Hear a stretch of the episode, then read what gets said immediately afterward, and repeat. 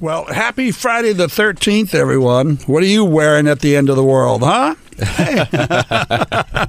Gang, I was supposed to be at South by Southwest this Friday, so I asked my dear friend Rance Collins to host the show.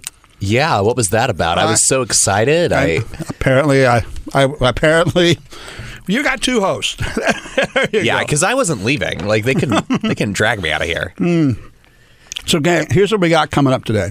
Cecilia Cabello, who uh, was the state director for the Buttigieg for America campaign, will be our very first guest talking about what it was like to run the campaign for Pete Buttigieg here in the state of California.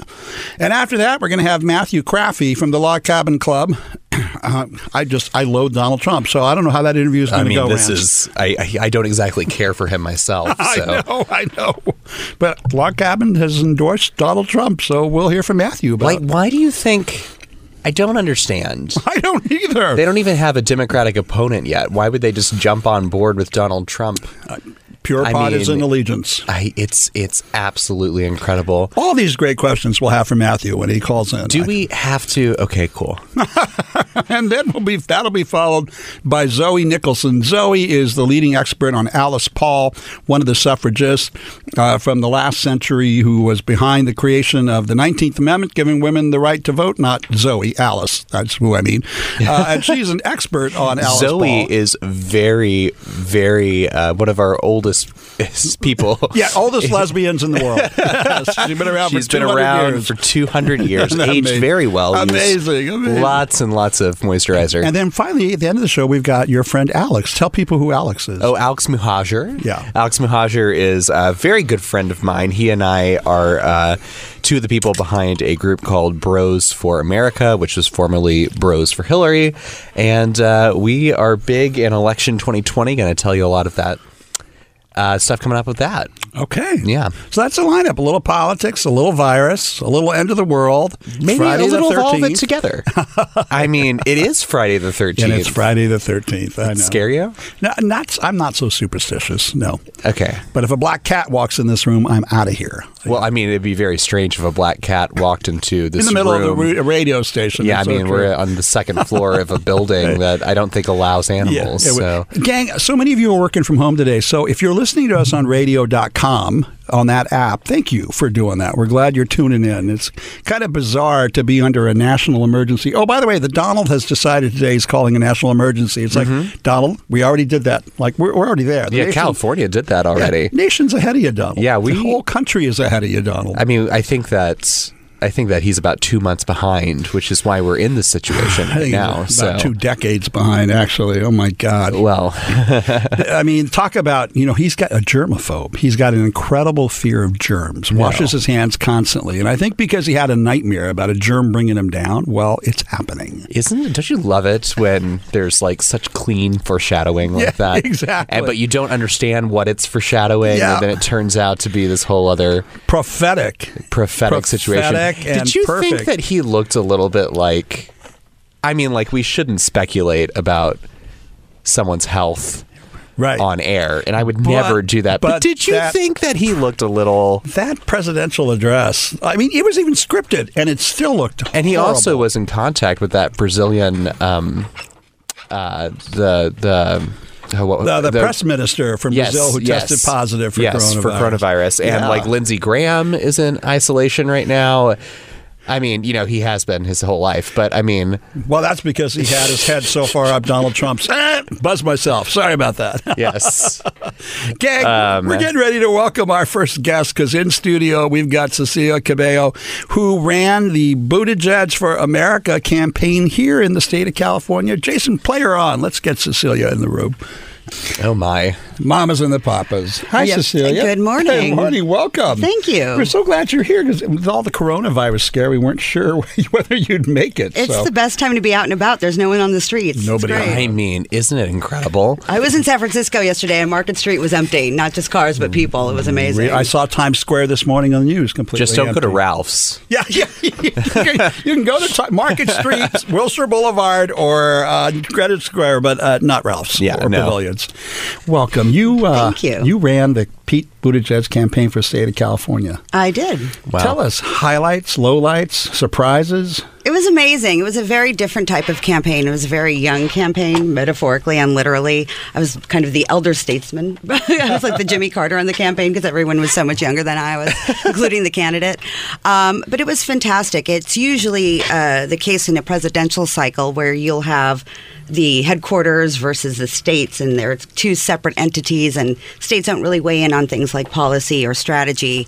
And I had a lot of freedom and a lot of input, and not only how we ran California, but um, our national policy as well. So it was a great experience. Oh, experience. cool. Any homophobic threats that you heard of or experienced? I mean, there's always Twitterverse, which is so much fun. Um, I think there was a lot. There was uh, stuff that I wasn't exposed to personally, but a lot of stuff that came to the candidate um, and headquarters.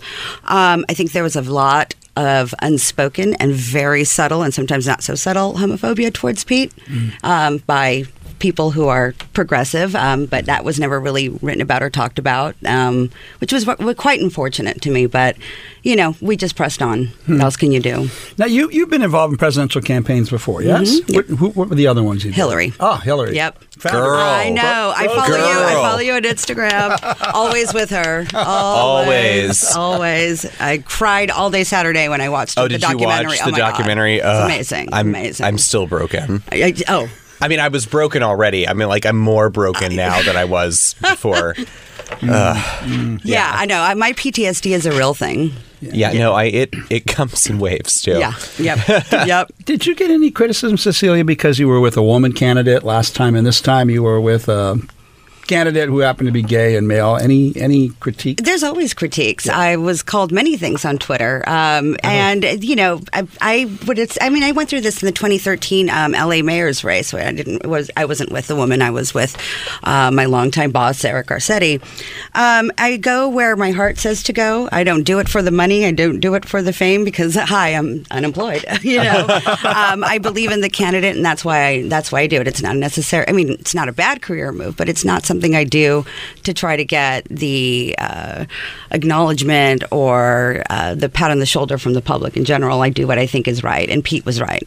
You know, I met him a few times. He was really incredible, so smart, so charming, so wonderful. I think he's got a long career ahead. Oh of him. yeah, oh yeah. He's one of those people, and it was kind of like when I first met Hillary and got to staff her. It's like, oh my gosh, you're so beyond intelligent. I, I don't even know what to do with this. It's, it's, it's amazing. It's, you want those people that uh, it gives you something to aspire to and, Those just- and learn from. You want those well-educated elites It's running the uh, what country? a what Yeah. a horrible thing to have smart people run the country. 'cause terrible. That's what's From their happening when wine not. caves with their emails. Just, yeah, you know, Goodness. all of the above. I, I am not the common thread in that, by the way. Coming up next, gang, when we come back, more with Cecilia Cabello about the Buttigieg for President campaign. Thanks for tuning in here on Channel Q.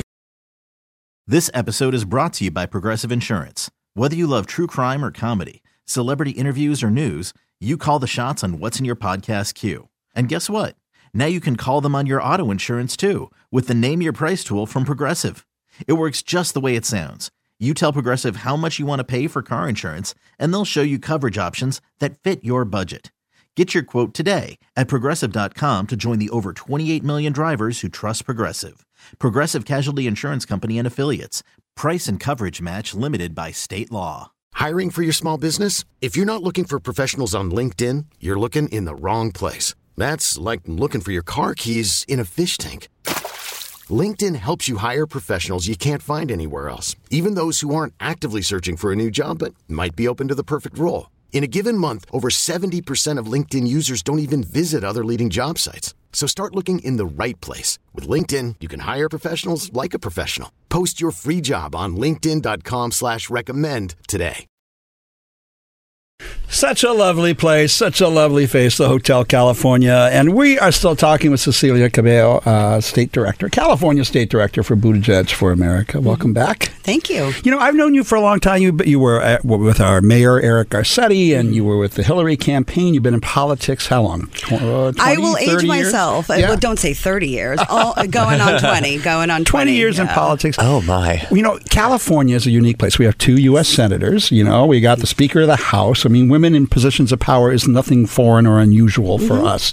But you go to lot just about everything else in the country between the coast, and it gets radically different. Mm-hmm. Right? Right? I mean, even within the state, the- one of the great things about this campaign, I did a lot of traveling and spent a lot of time in the Central Valley. And I'd never really, I'd been to Bakersfield before, but never been, oh, I went to Fresno once, but that was it. I'd never been to Stockton or Modesto or, you know, Delano or any place. And I, it's, it impressed me because I would do these very long car trips and listen to like the Hillary uh, um, Howard Stern interview, which is amazing. But Oh, God, it's so good. It's so good. Um, but seeing the literal geographic, racial, class diversity in this state, places that you never would have thought of. I always have a framework of a big city. I'm from LA. I'm third generation Angelino. I went to college in New York. I lived there for 10 years and then I came back to LA. It's all I really know are cities.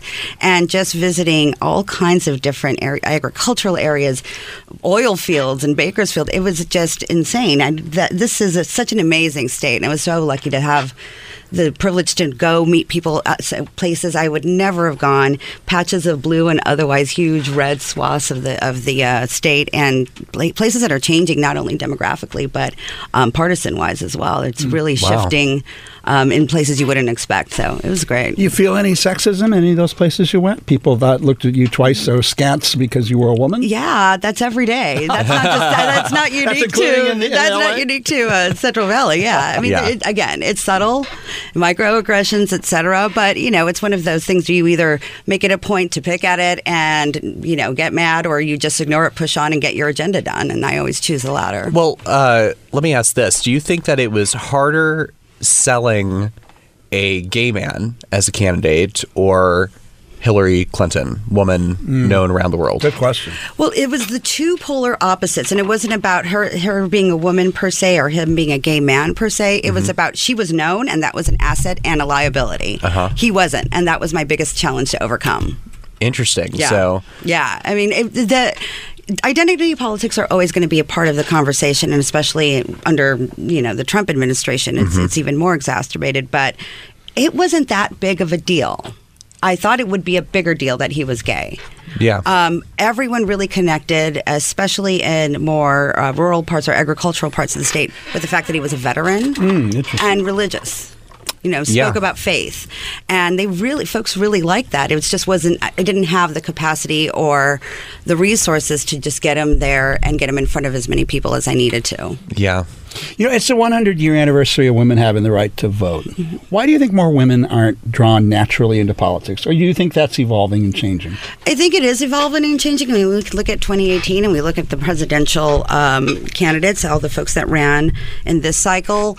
But I think for the most part, um, it, there's a lot of concerted efforts, a lot of great nonprofit groups to get women to run, to give them the resources to run on all uh, sides of the ideological spectrum. But I think it, running entails giving up a lot, um, and women already are sacrificing. They are the breadwinners. They are the ones taking care of the household. So that's given up even more, especially if you don't have a partner or someone else um, to support you in that. And it's a game where, well, I won't say game, but it, it is a field in which you have you don't have to play a certain way, but it's not, I think, conducive to more diplomatic styles the way it used to be in old times. Um, it's, it's a lot more belligerent and. Uh, yeah, and you see how women are criticized how they campaign, with their, how they look, what they wore, you know, a jewel, piece of jewelry, their makeup, their hair. There was even an SNL skit on Amy Klobuchar about her uh, her bangs flying up and down. I mean, uh, it, it was just like it's those little things. It was hilarious. It's um uh, Rachel Dratch. Rachel did a, Dratch did a great job. Yeah Yeah. I mean, so it, it's you know you're you're under an even more uh, a greater microscope when you're a woman there's so much more to be criticized about. No one's going to be talking about how disheveled Mr. Sanders looks every day when he goes into a I mean, debate. I mean, true. I'm not criticizing I him. I'm just saying, but his, I, I'm trying to be do. diplomatic, but I'm, but he literally will go on without his hair being combed, and if that was a woman, she couldn't get away with it. Definitely not. Which is something that they the the I do highly recommend that everybody watches the Hillary on Hulu documentary. Yes. There is a little segment in that when um when they're behind the scenes of a debate and all it's her and a few of her advisors and they're like are you going to wear those shoes Yeah.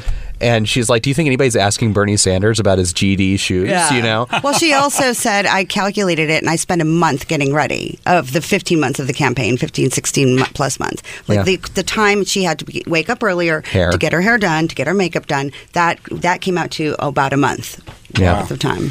Yeah, you're a native Angelino. What drew you, Cecilia Cabello, into politics? Um, I think that I was very interested in seeing change, and I think that everybody has a role. There's community activists that are out in the streets protesting, and we need those folks.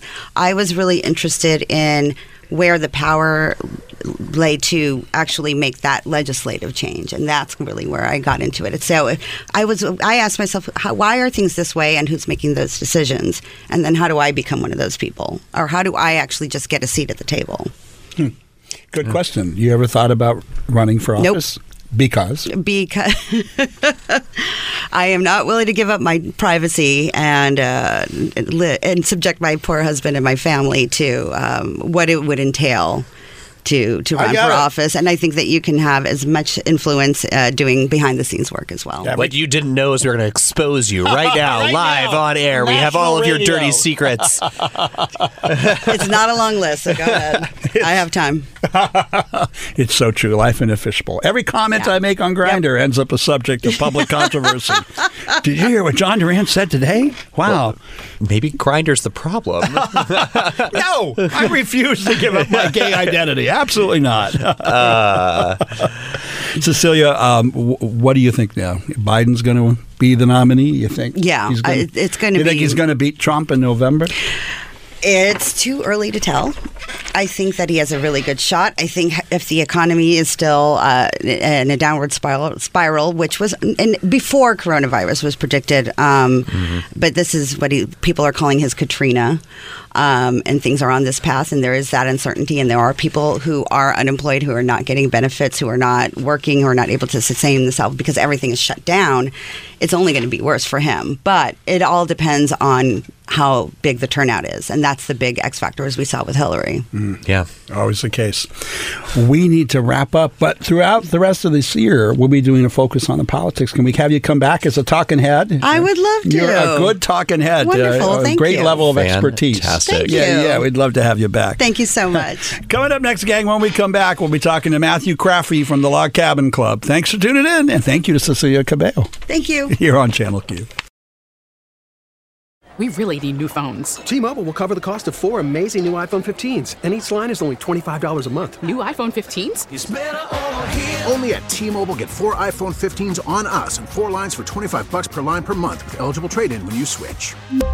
Minimum of four lines for $25 per line per month with auto pay discount using debit or bank account. $5 more per line without auto pay, plus taxes and fees. Phone fee at 24 monthly bill credits for all well qualified customers. Contact us before canceling account to continue bill credits or credit stop and balance on required finance agreement due. $35 per line connection charge apply. Ctmobile.com.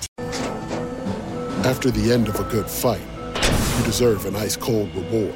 Modelo is the mark of a fighter. You've earned this rich golden lager with a crisp, refreshing taste. Because you know the bigger the fight, the better the reward. You put in the hours, the energy, the tough labor.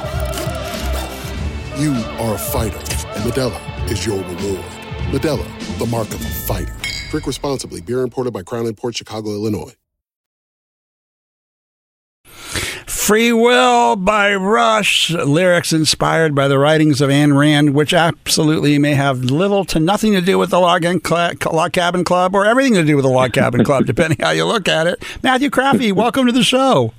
Thank you for having me. Good to have you. We got uh, Rance Collins uh, in studio with us. You know Rance. We were all on a panel together uh, for Yeah, election going, night. He's good. He's actually just walking our last guest to the back to the reception area. He'll be back in a moment. Thanks for for joining us. Um, I mean, pleasure. we're we're having to do all of our guests from this point forward by telephone. We've been told here at Channel Q because Yeah, we uh, were kind of uh, thinking ahead on that. yeah, weren't we were ahead of it. We had you already scheduled by telephone, but to minimize the, the contact, I think besides being uh, a log cabin, uh, are you an officer with the log cabin, Matthew? What? Are, Um, yeah, so I'm state chairman. So I'm chairman of Log Cabin California. So I oversee the 10 chapters in the state of California for state Log Cabin. state chairman of log cabin, wonderful. Uh, and uh, you are also a professor at Cal Lutheran, is that right? And doing poli sci or No, I'm actually, I was a poli sci major at Cal Lutheran. Um, I work now for UCLA, Oh. um, but in the external affairs and development area. Now, I, I- you know, I'm old enough. I've been in politics longer than the dear Rance Collins has been on the planet. Sorry, sorry, sorry Rance. but it's, it's, true, it's true. And so, um, during the 80s, we had to work out HIV and AIDS policy, and I worked hand in hand with Log Cabin and their leadership at that time, Frank Ricchiazzi and Terry Right. Hamilton and Marty Keller and uh, Stan. Barry Yeah. and all these log cabin guys from all over the state. Uh, and we had a common enemy. We had a virus. And so we didn't have the luxury. Right. We would kid each other at, you know, lunch or coffee and rib each other about politics from time to time. But we actually had a common enemy that forced us to work together. And um, you know, I haven't I haven't felt that same sort of relationship with Log Cabin as of late, and I guess it's because I loathe Donald Trump so much. I can't yet even get my head around why anybody would want to support him, and so that's why we have you on the show, so we uh, we can uh, we can reconnect and at least still remember we do have bigger common enemies like another virus out of control. Right. Yeah. Yeah, no, I, I appreciate that, and you know, it's a, it's a good point to bring up. I mean, if you think back to, you know, Log Cabin started in '77, and um, it really it started to as a way to defeat the Briggs Initiative, which would have um, kept openly gay teachers from teaching in schools if it had passed in California. And um, you know, we we worked with. Um, every different community that we could work with in the 80s to, to fight HIV because, yeah, it was bigger than politics. And Well, and Log um, Cabin was that- helpful in getting Ronald Reagan to come out against Proposition Exactly. 6, against the Briggs Yep. Initiative. Yeah, so how, I mean, for for those that don't know, what what ended up happening was um, Proposition Six was was looking like it was going to pass.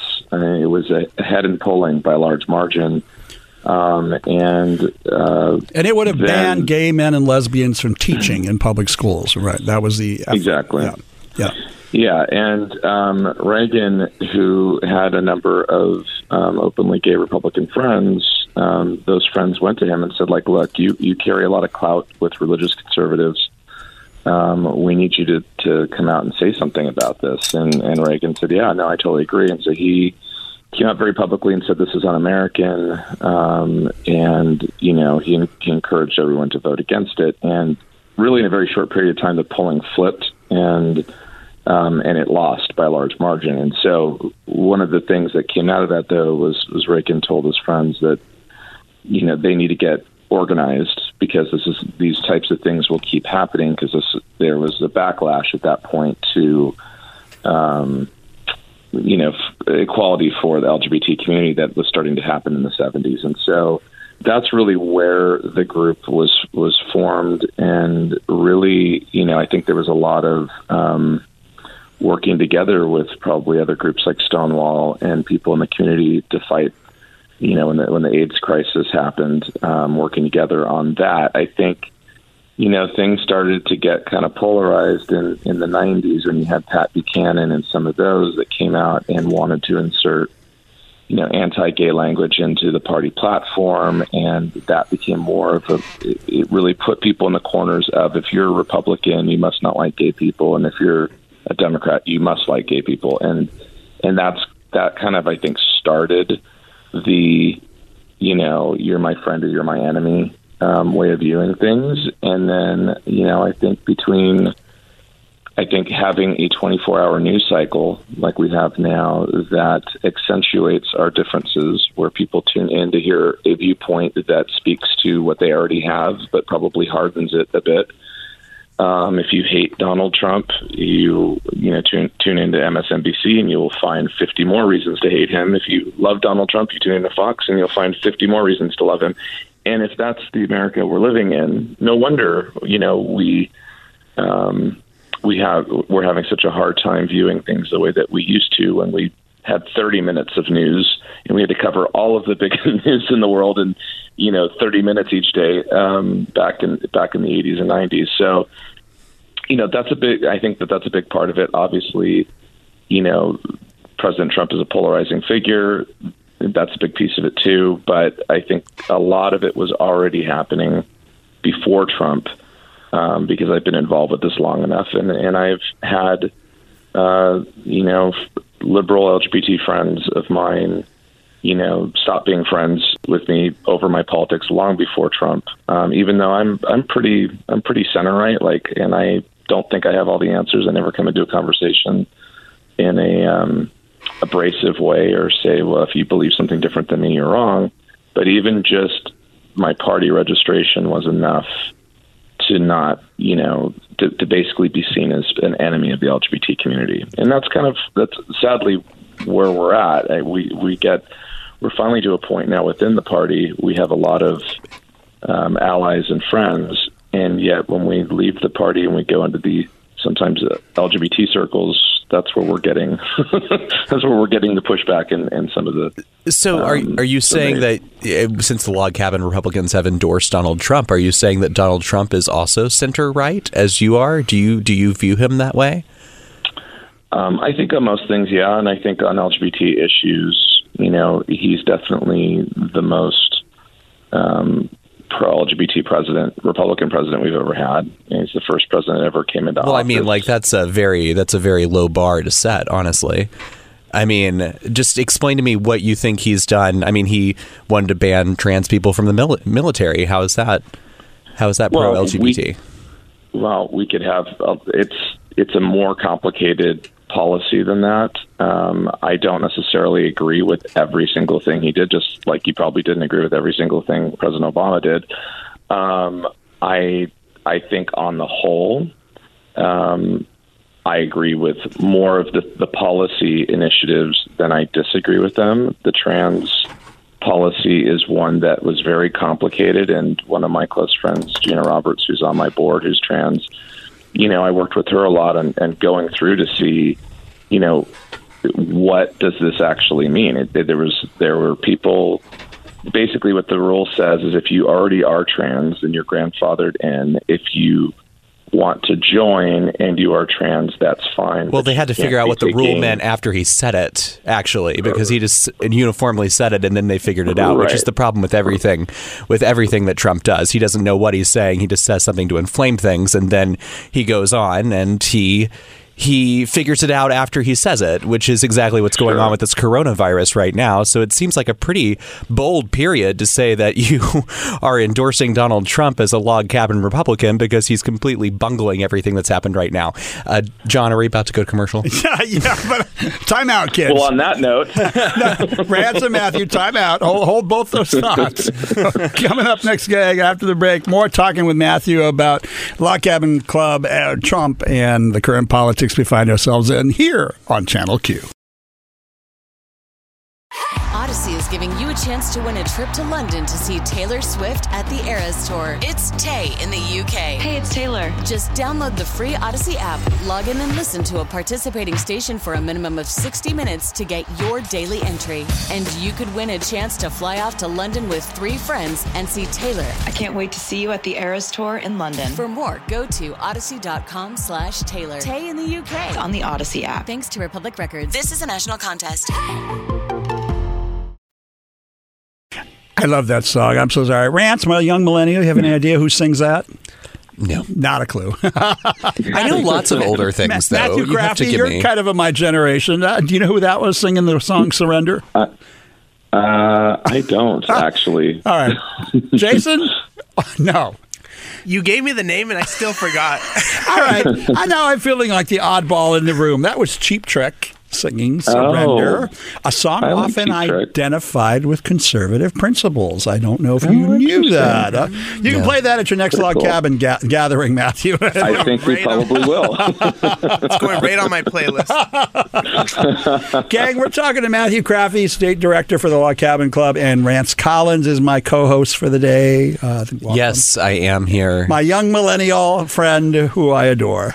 Um, and John, who I tolerate. Yes, he does. Yes, he does. That's another whole show segment we could do. But we, we won't. Matthew, let's talk about uh, something for a second because uh, uh, Log Cabin, when it got started, because I remember when it got started, uh, was all about individual responsibility, about free market capitalism, about a strong defense and, and strong foreign policy, uh, uh, about strong economic principles a lot of that doesn't seem to be at the center of the current uh, Trump Trumpism. Instead, it's become it, it, it's not exactly that.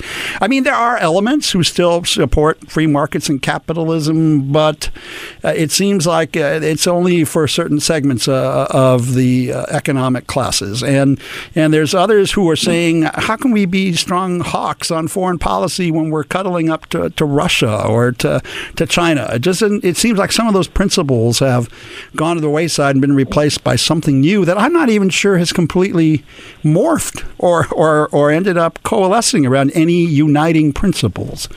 Uh, and I'm just saying this as an outsider. I'm not in the party. Right. You're in the party. You're under their big tent. You're you're probably sitting there at your log cabin table, having some people come up and say, "Glad you're here," and other people coming up and telling you, "Here's a Bible pamphlet. You're going to hell." So, how do, how do how do you sense what's happening within the GOP? Well, there's a couple different things. So, I mean, I, think on that last point of uh, acceptance within the GOP of the log cabin and, and the LGBT community, I mean, just in the eight years that I've been actively involved, I've seen a you know a night and day difference um, in terms of you know one by one uh, state party platforms changing. We're hoping that the national platform this this time around coming will also change on this. Um, you know, we're Log Cabin is an officially chartered volunteer organization within the California Republican Party, which there's only a handful of those organizations that can even meet those requirements. Um, and we, on our first vote, won with the support of over 80% of the delegates. Um, when we were up for every two years, you have to be revoted um, to hold your charter. We had over uh, 90%. So it's changing through us being ourselves, being there, being present, having the conversations of who we are and why why um, you know we why we exist and, and why we're cons- just as conservative as someone else, even though who we sleep with might be different than um, what they grew up being told was the norm.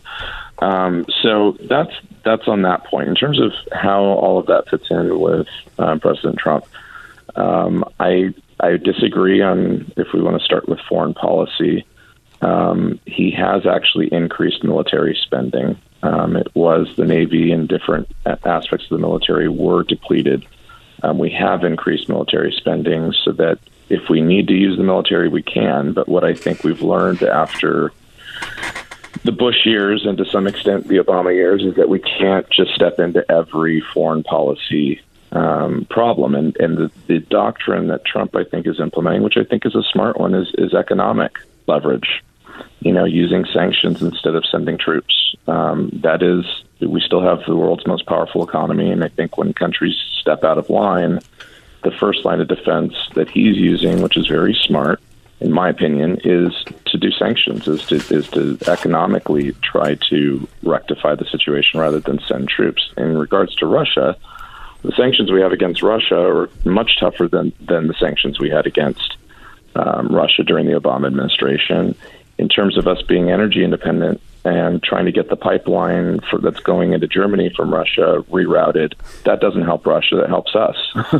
the fact that we are selling um, weapons to Ukraine, that's something that the Obama administration wouldn't do.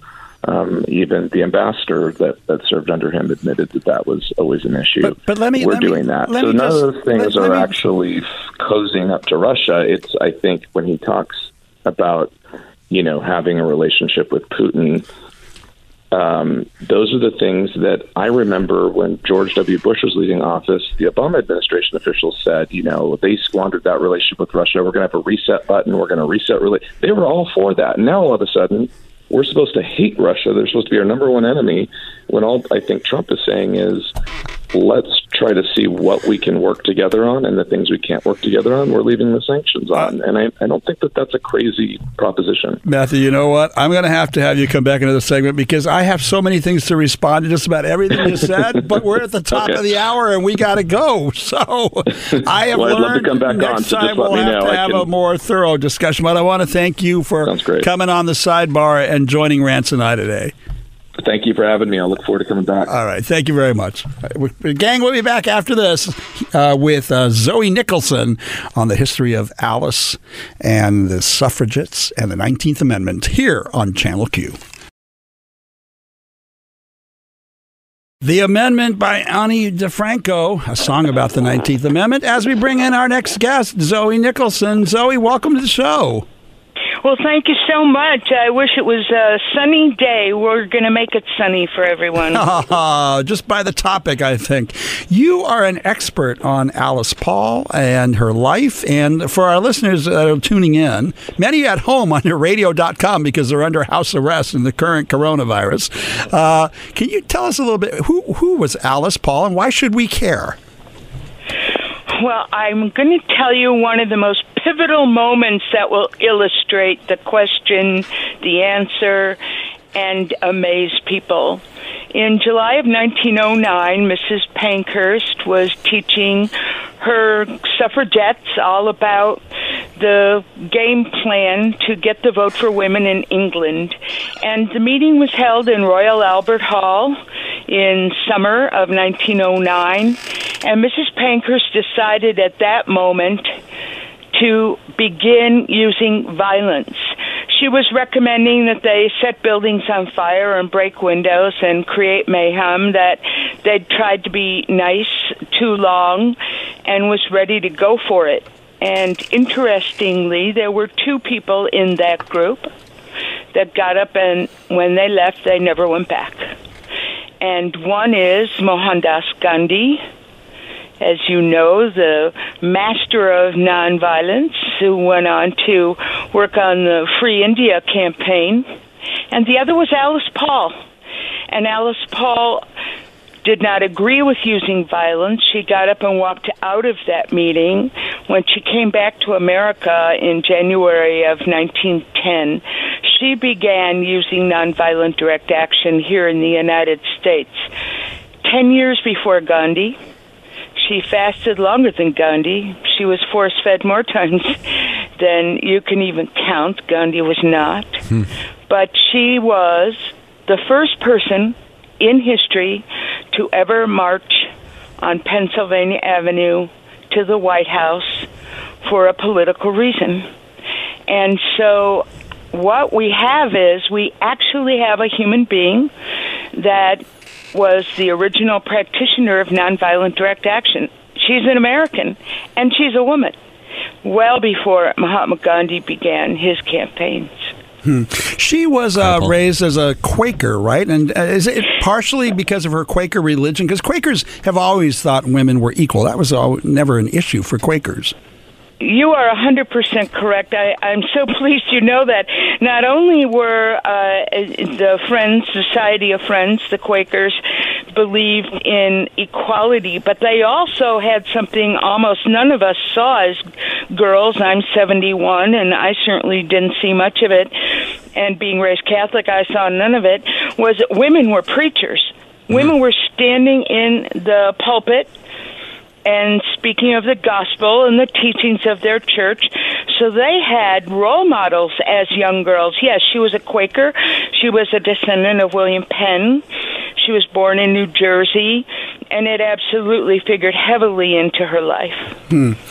At the time, I think the president of the United States was Woodrow Wilson. Am I right? Is that uh, who the president was? She, uh, yes, I must tell you, you are you're hitting a, a probably the highest point.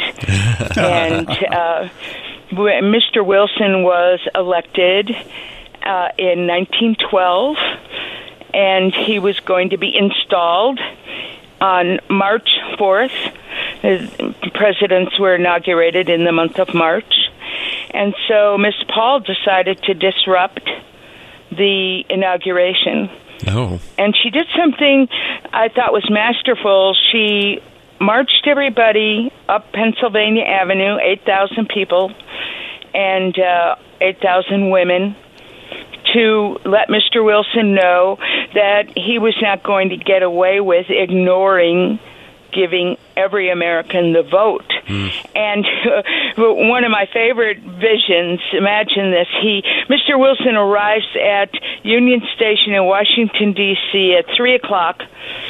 The day before he's supposed to be inaugurated, there is a man to meet him and that's it. There's nobody else there. He can't believe it. Why aren't there buntings? Why aren't there people? Why aren't isn't there a band?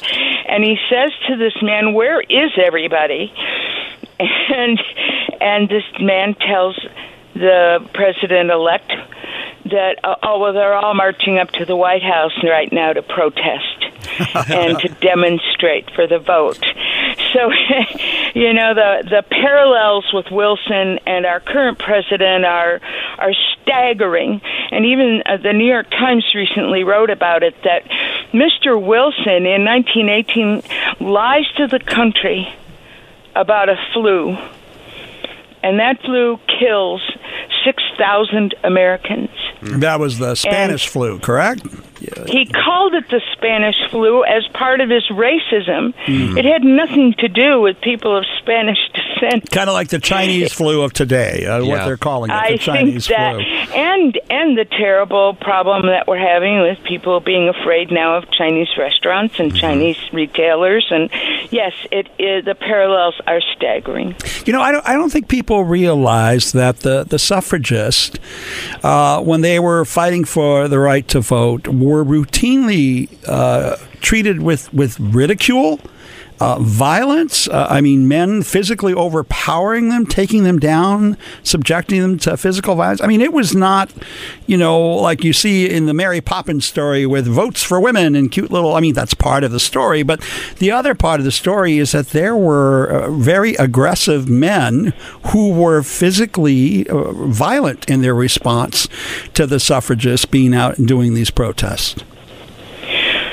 I'm not sure a lot of people understand that. I'm happy you brought it up. I, I want to say that one of the real issues around suffrage, around women being able to vote, that threatened men deeply was because there was concern that if women got the vote, they would vote in favor of prohibition. And the Democrats, all these gentlemen from Kentucky, right, and and uh, a little uh, wild turkey whiskey and uh, so forth, there was great, great concern. So when Miss Paul's march uh, turned the corner with Inez Milholland on her white horse at the start, there were thousands and thousands of Southern Democrat men. Women were not in public. Ladies were not supposed to be in public.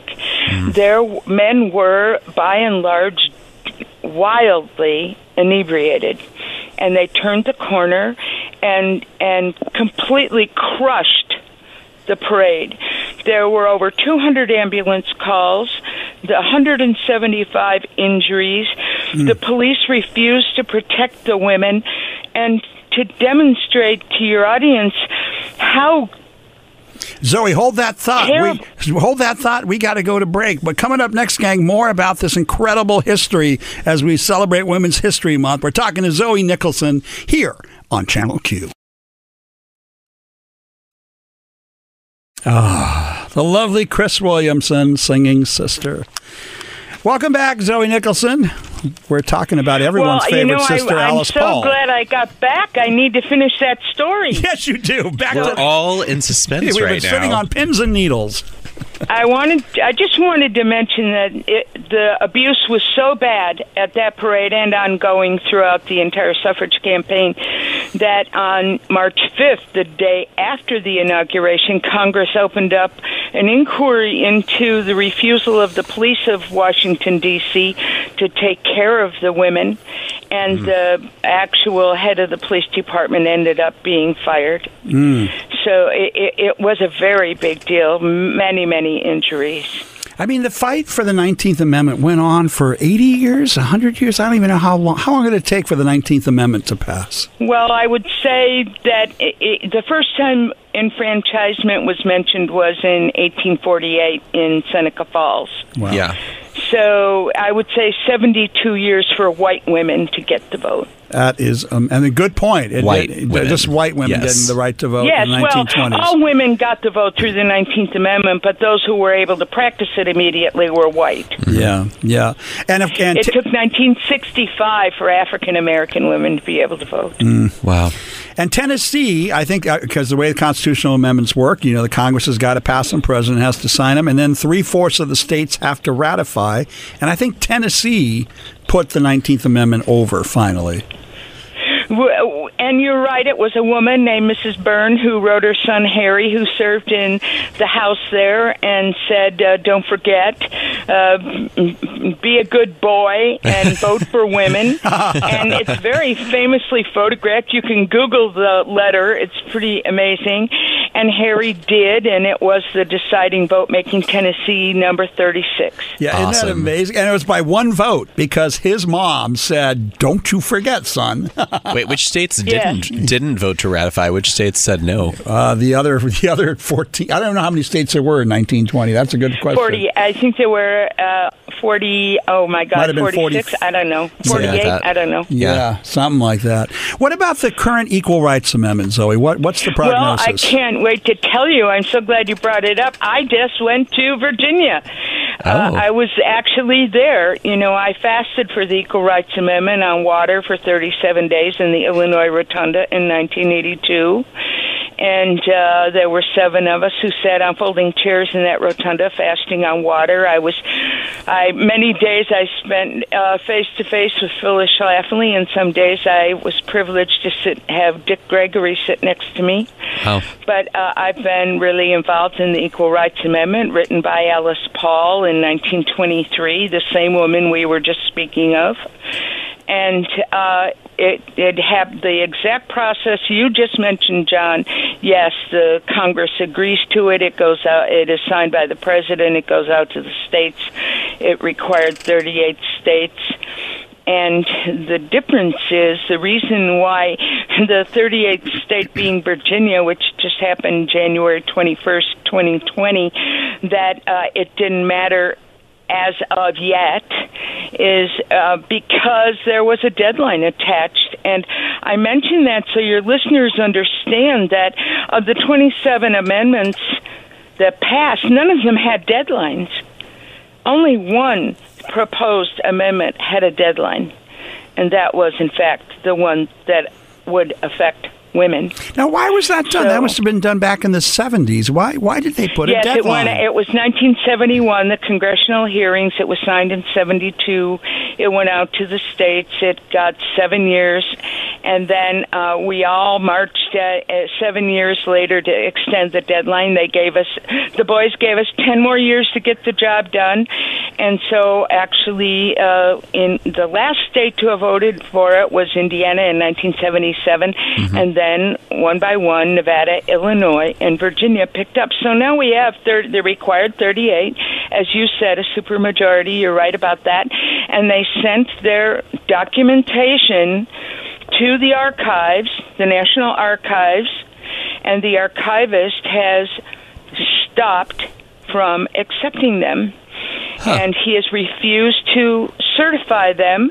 And all three states' attorneys, again, Nevada, Illinois, Virginia, are now suing the archivist that uh, to to declare the deadline unconstitutional, and then the archivist would have to accept that there are 38 states, and at that point, that would be it. Then uh, equality of rights under the law would not be denied or abridged by the United States or any state on account of sex.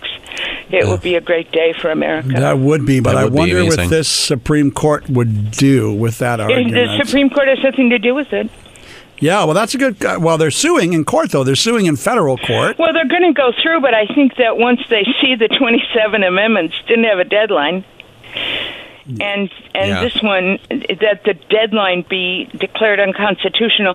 I want to just tell you for people who really follow the detail of the law, the deadline was not part of the three sections of the ERA. It was an add-on. Ah, okay. All yeah, right. exactly. Ah, okay. I just told you the 24 words of the amendment. Yeah. I just said them out loud. so uh, there's nothing in there about a deadline. Well, of course, uh, the way I'm thinking, if that fails, you know, if we have another blue wave in 2020 and we Speaker Yes. of the House, Nancy Pelosi, gets it through without a deadline and we retake the Senate and the Senate gets it through and a new president signs it, then how quickly can we get to three fourths? That's well, a good I don't question. think that I don't. I would not hold my breath sending that out to the states. I would rather take the 38 to sign because many, not many, but a handful of states have already asked to rescind. Oh. So I, I don't. I also want to say, danger, danger, Will Robinson, that we don't want to open up the idea of new amendments to the states because I do think women's rights to choose uh, to, to manage their own family planning and their Mhm. pregnancies would be threatened deeply by that. Mm, mm. Yeah. So I'm going with the 38. I'm, you know, the amendment that actually became the 27th Amendment is the Madison Amendment, and that took 203 years to pass. And by the way, its content is about raises for salary raises for Congress. So I think there's tremendous evidence that a deadline is unconstitutional. Yeah. Well, I hope your argument is sound and right and prevails because yeah, I don't want to Me start. I don't want to start over either. It's it's uh, too crazy Yeah. making, much too We're crazy. not Well, gonna the House it. just passed House Resolution 79 just passed uh, about 3 weeks ago declaring it unconstitutional. Hmm. Okay. Awesome. And uh, does that have to go to the Senate for concurrence? Apparently not. Well, it will, but we're obviously we're waiting for next January. yes, Yeah. thinking we may have a new Senate majority. Leader. Yes, when we have Amy McGrath in the Senate from Kentucky. Amen to that. Come yeah, on. she's uh, she seems pretty bright. I've seen her commercials on MSNBC. I got to remember to send her a check. Yes. Yeah. What's her hope you What's her website? Do we know? Amy No. McGrath. I'm, sh- I'm McGrath going to for guess Senate. amymcgrath.com, Something like that. Just Google Amy McGrath, everybody, and give her money because we want Mitch McConnell out. Well, you can find her on Twitter. I posted about her on Twitter today. My handle on all platforms is online with Zoe. It's my Facebook, Twitter, Instagram, and YouTube. So uh, you can find Alice Paul at MissAlicePaul.com is my website. I'm very proud of it. It's the deepest bibliography on Alice Paul that I know of. Awesome. Zoe, it has been a pleasure having you here. We're at the bottom of the hour, but I want to thank you for joining us and, and giving us this teachable moment about Alice Paul. Thank you so much. Thank you, gentlemen, and happy Constitution! Yay, lucky us. Yay, lucky us. Coming up next, gang, we'll be talking to Alex Mohajer, if I said that correctly. Mohajer. Mohajer, uh, Yes. pardon me, about Hillary's for, uh, no, Hillary's for America, Bros for America. Yes. Oh, it's my little birthday song. oh, it makes up for being on coronavirus Yeah. lockdown. I mean, almost. Happy birthday, Alex Mohajer, if I Oh, said that you. correctly. Yes, you said it right. All right. And uh, we're here with Rance Collins. And I'm, Hi. I, am so graced because I have the co founders of Bros for Hillary sitting on my left and my right. Oh, That gee. I mean, very few people get to be in the presence of of Bros for Hillary co-founders. Very often, particularly since we're introverts. who- yeah. I, I can tell you're both introverts. Well, since 2016, LA, 2016, we've gone into, and now we're in full 2016 PTSD. We like, oh gosh, since the Hillary on Hulu documentary premiered, we we pretty much have been in our little caves. Yes, just You know, mourning. our Pete Buttigieg wine caves. and- Yes, our billionaire wine caves. just, you know, and, you know, during that whole campaign, people started, just like now, they started accusing us of being paid paid shills and operatives for David Brock and correct the record. It was really wild just how much misinformation was distributed during that It, time. it's it's really quite funny. If I remember one day, I I slid over to my Facebook Messenger app, and um, you know, there's that filtered section, Oh, and I hadn't looked at it ever, and then I looked at it one day, and I was like, oh my god, yeah, a lot of people really hate me. yeah, yeah. And then I started writing for HuffPost right after the election, and and the amount of hatred. Mm-hmm. It's really wild the times that we live in right now. It's a very, very. Who could hate you guys? I mean, hate you for what? Because you were supporting Hillary? I mean, look at us, John. I mean, it's You're both gorgeous gay men. oh, that's all I see. You're gorgeous gay men. yeah, Uh, it's it's. I think people right now they they hate you for your political candidate and assume that they know your ideology and what you believe in because of the candidate that you support. And it's like, uh, that's it's. I'm t- I'm a little frustrated with how much people right now are generalizing and thinking that they know a human being. And we see that in the, see that on the Hillary for Hulu documentary, how much people assumed they understood her character and who she was, and really, you know, people are people. We're it's human beings. the downside of identity politics. One- People are looking for a quick snapshot they can identify. 100. Mohaj- Mohajer is Persian? It's Persian. How did you know that? I, I know everything. Salam holet khube, if you're listening. But doesn't mean you're Oh. necessarily Muslim, does it? No, my family is several generations. Uh, just agnostic, I guess. But okay. yeah, my mom is a very spirit. She's probably listening. Hi, mom. Salam. Uh, Hi. We're pretty. We're, she's spiritual, and I, I've met I his am a spiritual person. But no, not my not my Muslim. producer is a Lebanese Muslim. Well, hello, yeah, producer. yeah. Jason, very nice guy. Yes, yes, very, very nice guy. Yes, yes.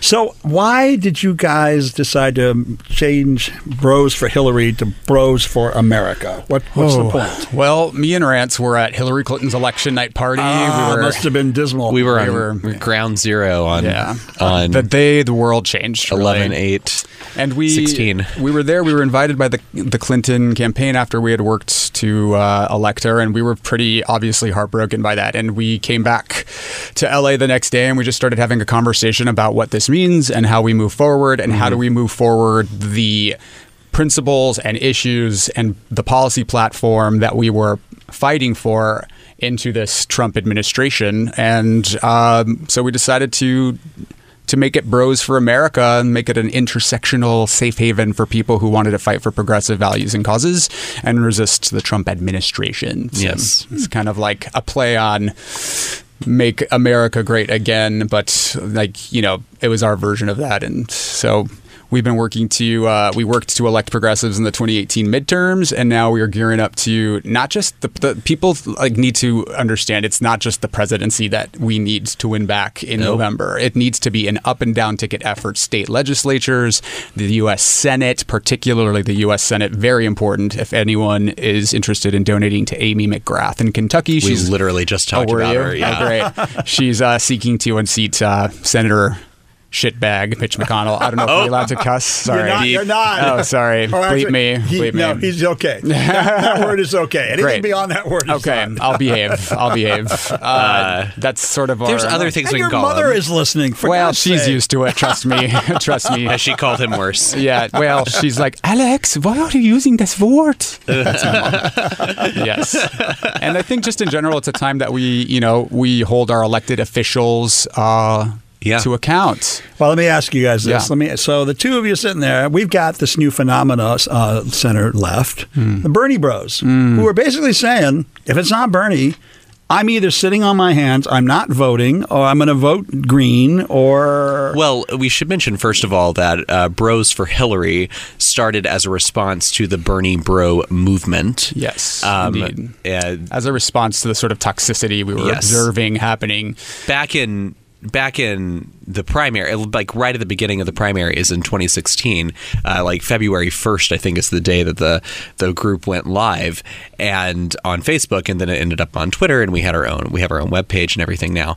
Um, but it started as a response to that, and we wanted to show the reason we use the word bros is we wanted to show that there were uh, men out there supporting the first female president. And but we also welcomed people of all genders, all. race. Um, Yes. we, we our whole point was we're going to be inclusive and progressive, so you're welcome here. We have over fifty percent female membership, a strong Yes. legacy of LGBTQ membership and leadership. So Yes. you know that the response was to the Bernie Bros, but to your question, what do we say to the people that are like Bernie or bust or X or bust? What I would say is we can't control what you're going to do.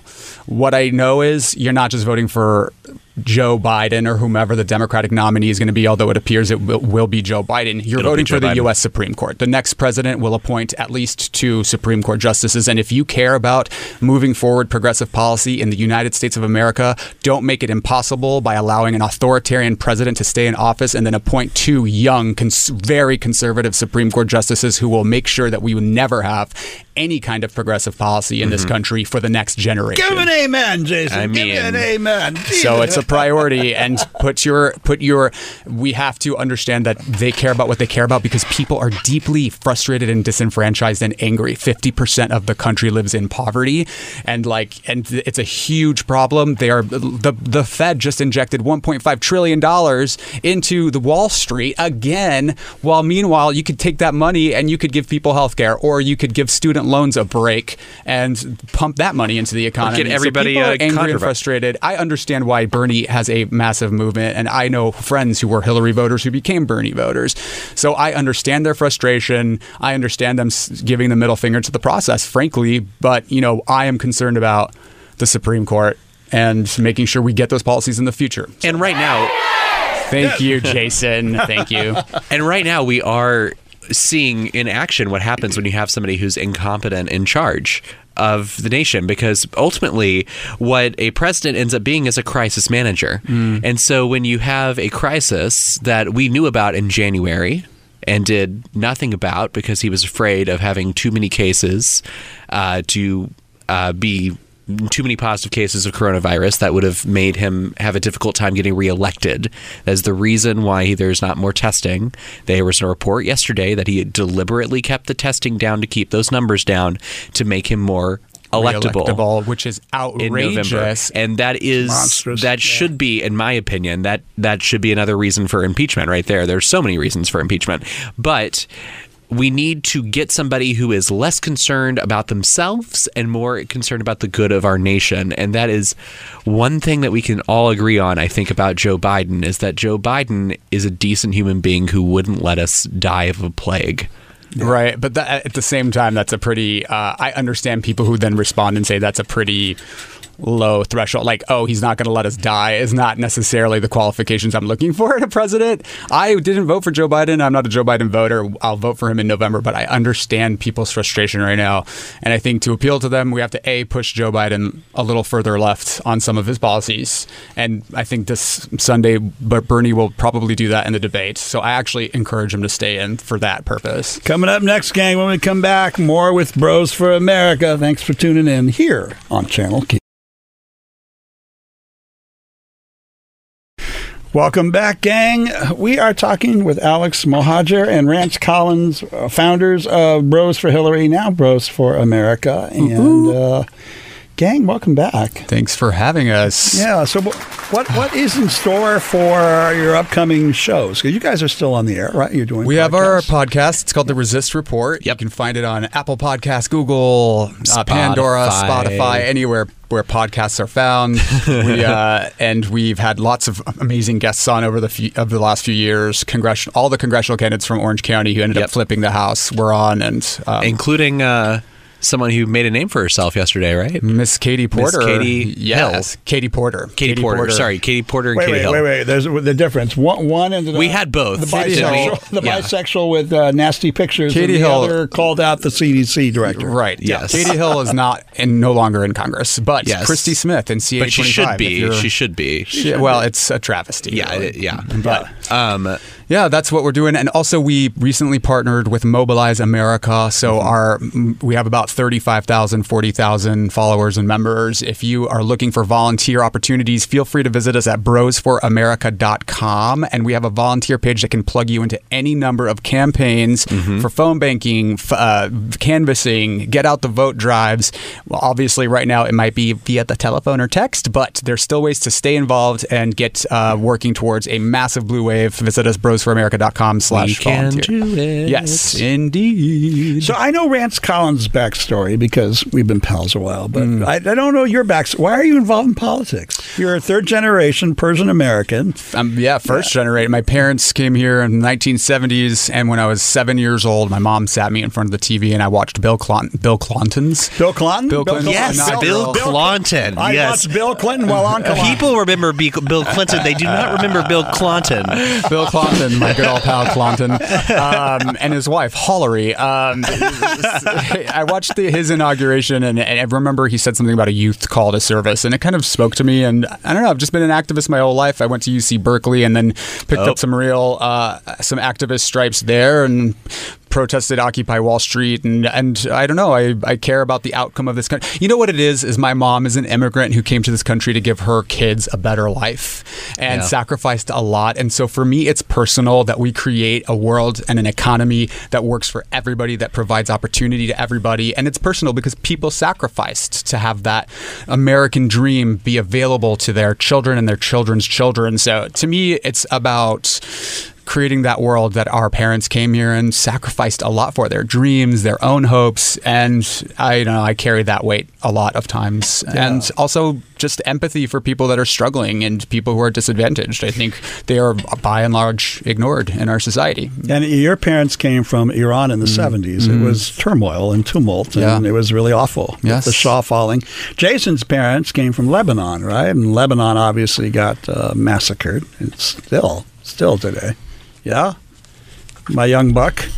No. Yeah, yeah. There's there's a lot going on over there right now, especially with the the whole political climate. It's shifting, and yeah, it's it's not even a good time to travel over there e- this year for Yeah. those who would. All right. so I'm going to blow you away for a second here. Okay.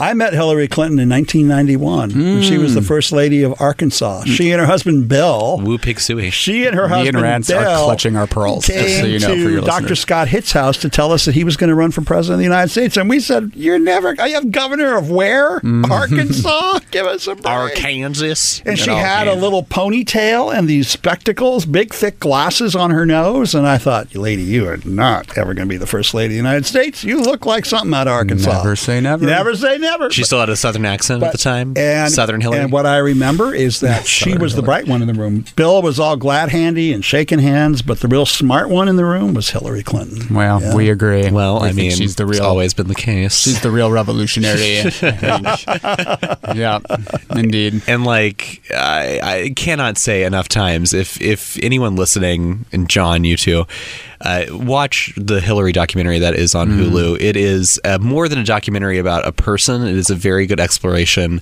of uh, women's uh, rights and sexism in America, and how sexism changes how we perceive people.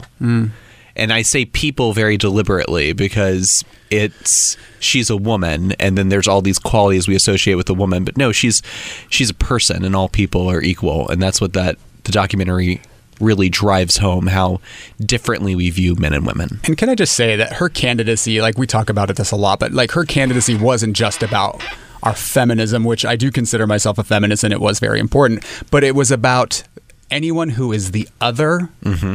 And saying, I'm going to break this barrier for anyone who doesn't fit into the mold of the white heteronormative man that is the it's the status quo and that that's what it meant to a lot of people too it wasn't Stronger just- together. yeah and so for anyone who has a different skin color or a different is a, is a different uh, you know sexual orientation it meant a lot to us and that's why also maybe we were so disappointed Yeah. With our last minute left, people want to find out more about you guys.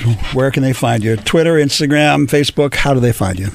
All of the above Twitter, Instagram at Alex Mohajer, M O H A J E R. You can find us on at Bros for America on Facebook. We're still uh, Bros for Hillary slash Bros for America on Facebook. Visit us on the web, bros for brosforamerica.com, the number four. The number four, not the word four. Yes. And just want to also plug the Stonewall Democrats. I'm their new public and media relations director, and uh, we're doing a lot of activism work in the LA area. So stonewalldems.org. And I am Rance Collins, R A N C E C O L L I N S. You can follow me at Rance Collins on Instagram and uh, Twitter. I'm trying to become a more active tweeter, so please follow me there. okay. Thank you, Rance. Thank you, Alex. Gang, before we leave, wash your hands three or four times a day. Look More out for flu like symptoms, including fever and a dry cough. If you have a snotty cough, you don't have coronavirus. Only a dry cough. Don't go to your doctors. Call ahead, first off. And we'll be back next week, and so will all of you as we get through the coronavirus epidemic. Thanks for tuning in here on Channel Q.